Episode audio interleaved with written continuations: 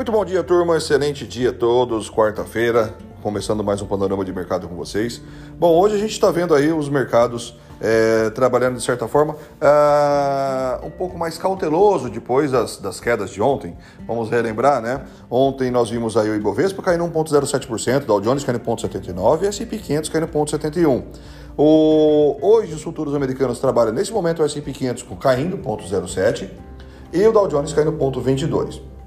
Mais cedo, a Ásia fechou em alta, China subindo 0,59% e, é, perdão, Japão subindo 0,59% e China subindo 1,11%. A Europa nesse momento cai 0,16, o principal índice por lá, o Eurotrox, puxado principalmente por Londres, que cai 0,3 nesse momento. O petróleo é, sobe bem, 1,25% do WTI e o Brent sobe 1,36%.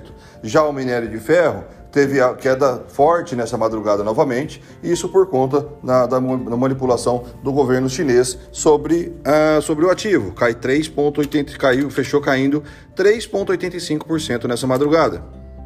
Então, isso deve impactar, é, isso deve impactar nas, na, em Vale e na siderúrgica no, no dia de hoje. Bom, a agenda de hoje tem uma agenda uh, mais fraca, mas temos agora às 9h30 da manhã licença de construção.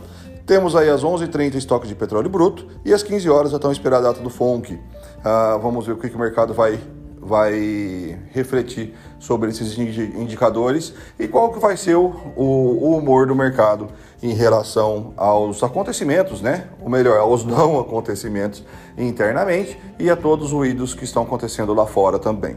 Bom, basta a gente esperar o mercado mostrar para a gente o que é para ser feito e não nós queremos mostrar para o mercado. Valeu, grande abraço, ótimos negócios e até daqui a um pouco na sala ao vivo com os alunos.